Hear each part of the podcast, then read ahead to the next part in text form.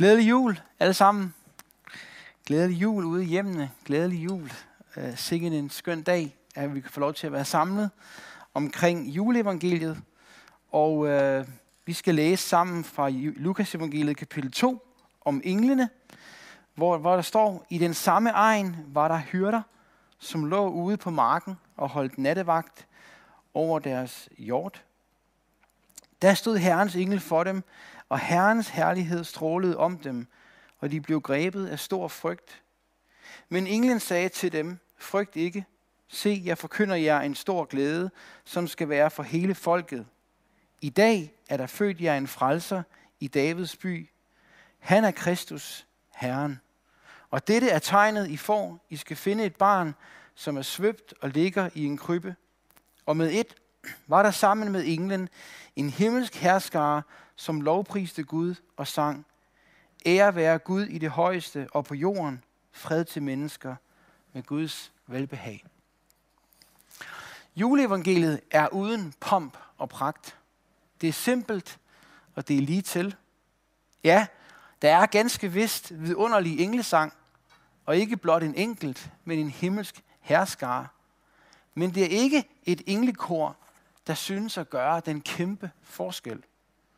Det er en himmelsk optræden for en lille flok hyrder på en mark uden for Bethlehem.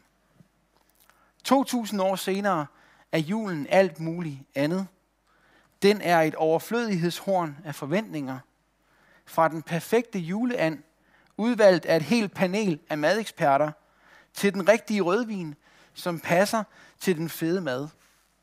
Den er sentimental og fyldt med semi-sørgelige sange som Have Yourself a Merry Little Christmas, eller bizarre sange som Santa Baby. Og det er svært at forestille sig alt dette på marken uden for Bethlehem. Og i stallen, hvor Maria fødte himlens kongesøn. Og det er måske tydeligst opsummeret i al den mærkelige mad, vi spiser i julen. Som en af mine venner engang sagde, julen er den tid på året, hvor vi spiser alt det, vi ellers aldrig ville spise. Og leder man godt efter dog i alle disse juletraditioner, så finder man en kerne af et budskab, der forkynder, at det slet ikke handler om glimmer, gaver og gås. Og denne kerne kommer fra julens evangelium, som vi møder det her i Lukas evangeliet kapitel 2. Det er først og fremmest en historie om, at Gud vælger de små, dem som verden ikke regner for noget, dem vælger Gud for at gøre de, der er noget, til skamme. Lukas understreger dette tydeligt i sin juleevangelie.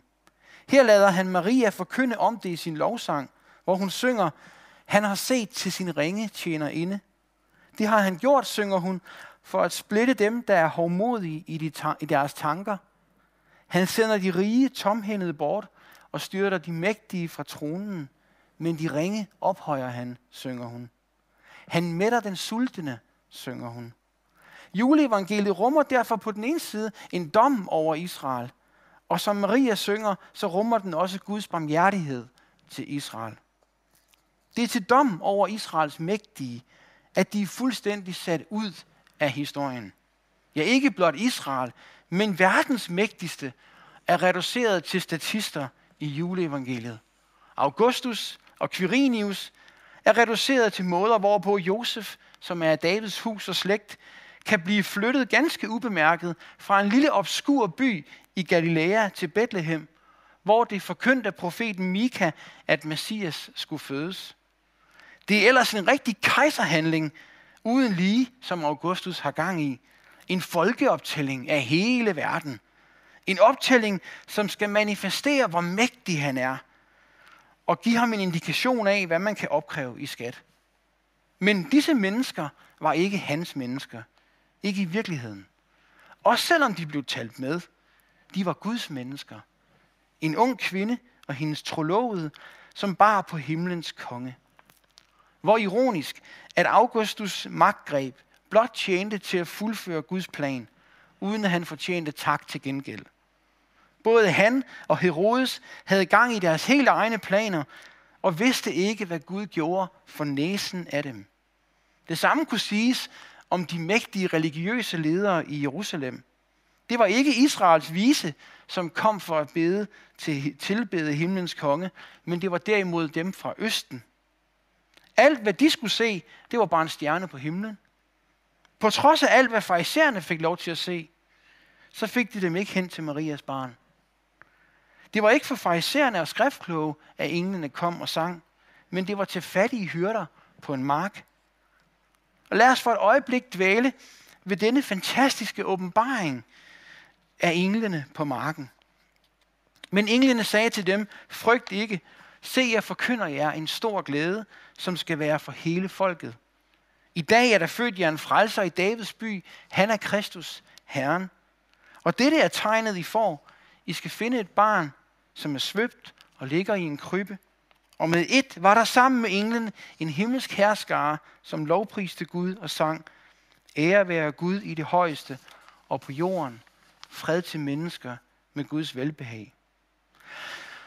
Julens glædesbud blev forkyndt for disse hyrder på marken af en engel fra himlen. De fik at vide, at der er født os en frelser i Davids by, og han er Kristus, han er Herren. Og de vidste godt, at Bethlehem er Davids by, og med tegnet, så var de i stand til at finde frem til ham. De skulle lede efter det bemærkelsesværdige tegn. Et barn, som ligger svøbt i en krybbe. Og med et, står der, var der sammen med denne ene himmel, engel, en himmelsk herskare, som lovpriste Gud. En himmelsk herskare. Intet disse hyrder havde hørt om fra det gamle testamente, kunne have dannet en ramme for sådan et overflødighedshorn af budbringere. Ikke blot en enkelt engel, men en himmelsk herskare. Der findes intet sidestykke i det gamle testamente. Vi finder ellers en hel række fortællinger om, at Gud bebuder et par, at de skal få et barn. Men intet sted dukker en himmelsk herskare op, når barnet fødes og lovpriser Gud for hans store værk. Næste gang det skal ske, siger Jesus, det er, når menneskesønnen kommer i sin herlighed. Og så siger han, og alle englene er med ham. Englens bud rummer den fantastiske nyhed, at nu er Gud ikke blot i det højeste, men han er også på jorden som menneske. Nu er timen kommet, hvor Gud skal æres på jorden. Den tid, hvor mennesker får fred, fordi de får Guds velbehag. Fred til mennesker med Guds velbehag, siger englene. Og her i finder vi kernen af evangeliets forkyndelse. Gud er blevet menneske. Han har bøjet sig ned fra den højeste himmel. Han er blevet et lille menneskebarn, som ligger svøbt i en krybbe.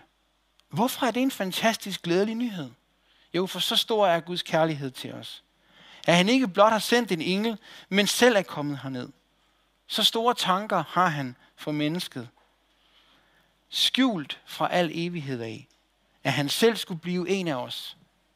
Så stor en fremtid har mennesket, som det ligger der i krybben.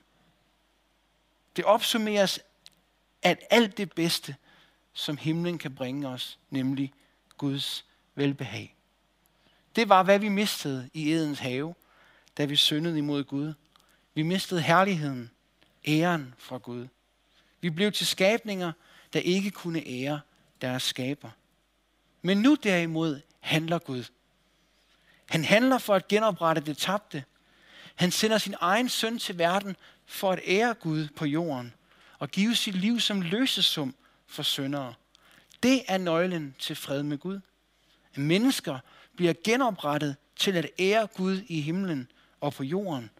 Det er nøglen til at få Guds velbehag. Hvad vil det sige at få Guds velbehag? Jo, det vil sige, at han er tilfreds med dig. At han ikke tilregner dig dine overtrædelser, men han erklærer dig retfærdig.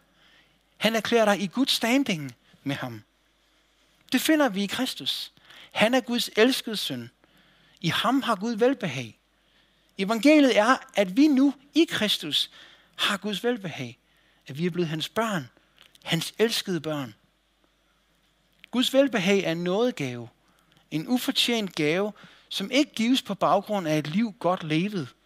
Den gives, fordi Gud er rig på noget og barmhjertighed. Den gives for Jesus skyld. For det han har gjort. Den gives ved troen på ham. I julen er det Gud, der giver gaver. Livets gave. I den relativt nye julesalme, hvad er det, der gør julen til noget særligt? Så synger vi netop om det, som juleevangeliet ønsker at gøre klart for os. At det, der gør julen til noget særligt, er det, som englene sendte hyrderne ud på jagt efter. Nemlig tegnet i Davids by. Tegnet. Ikke blot på, hvor de skulle finde barnet, som englen talte om, men tegnet på, at Gud er blevet menneske. At Gud nu ved sin søn herliggøres på jorden ved at give fred til dem, der har hans velbehag. Denne jul er på mange måder noget særligt. Det er en jul, vi alle har længtes efter. En jul, hvor vi kan få lov til, præcis som hyrderne, Maria og Josef, at være samlet om det håb, som himlen forkynder. Midt i det mørke, som omgiver os på jorden. Midt i en coronatid, hvor vi ikke, hvor vi tvinges til at skulle indrette os på måder, der ligesom folketællinger kommer i vejen for vores planer. Men lad os huske på, at alle disse store og mægtige forhold, der kan se ud som om de bestemmer alt på jorden, blot er statister i Guds plan, som salmisten siger. Gud lægger sin vej i havet. Han skjuler sit spor. Sådan har han altid handlet. Så han får æren. Corona kan ikke hindre os i at samles i aften og, og gennem salmer og gaver forkynde for hinanden, at vores frelser er født. Gaverne derimod kan måske forhindre os i at lægge mærke til det. Glimmeren og forventningerne om at overgå sig selv med endnu en hyggelig jul, kan måske også gøre det. Men lad os ikke blive distraheret. Lad os ikke i dag blive distraheret. Men lad os, som vi synger i salmen, det kimer nu, gå med stille sind, som hyrderne til barnet ind. Med glædes tårer takke Gud for miskundhed og nådesbud. Og lad os huske på, at julesalmen fortsætter. Men verdens ære, magt og guld, for dig er I kun støv og muld. I kryben lagt, i klude svøbt, et himmelsk liv, du har mig købt. Nøglen til at finde den juleglæde, som englene forkyndte, er præcis det, at have hyrdernes stille sind. At finde sin glæde i det himmelske liv, som Gud har købt til os. Måske er julen allerede for dig startet på det forkerte ben. Corona har stjålet dens glød og herlighed, tænker du. I år kan vi ikke være samlet som familie måske. Og i år kan vi ikke starte ud med at holde julegudstjeneste fysisk til stede. Men alle disse ting kan ikke stjæle julens bud og glæde. Det kan kun stjæle det fra dem, for hvem det allerede var stjålet. Hvis, den, hvis julen allerede handlede om læssevis af gaver, neonlys og overfyldte maver, ja, så var den nok allerede stjålet. Men det er slet ikke for sent. Vi kan vende vores hjerter til håbet, der forkyndes os af englene. Gud er blevet menneske, og han skaber fred i hjerter, der vender sig til ham. Måske føler du dig i år som et lille menneske. Du er gjort lille af omstændigheder, som ligger uden for din kontrol og indflydelse – umyndiggjort af omstændigheder, der har sat en helt anden dagsorden, end den du har lyst til. Så tænk på Josef og Maria, der nok ikke tænkte, at timingen var helt perfekt for den folketælling. Tænk på de små hyrder på marken, som ingen regnede med. De var dog alle sat stævne af Gud den velsignede nat. De var sat stævne til en begivenhed, som aldrig havde fundet sted før, og ikke skal finde sted igen, før menneskesønnen vender tilbage sat stævne til en himmelsk herskare af engle, der lover Gud og forkynder det glædelige budskab, der også i aften samler os rundt omkring i vores hjem. Lad os være samlet om det, der gør julen til noget særligt. Det, som ikke tages væk af magter og myndigheder eller af en træls virus. Husk på, at jo mere mørk baggrunden er, desto skarpere og klarere skinner lyset. Det sande lys er kommet til verden. Og lad os benytte denne glimrende anledning, som vi i år har fået, til at samles om det, som julen virkelig handler om. Lad os samles om Guds fortælling og den gode nyhed, som forkyndes os deri.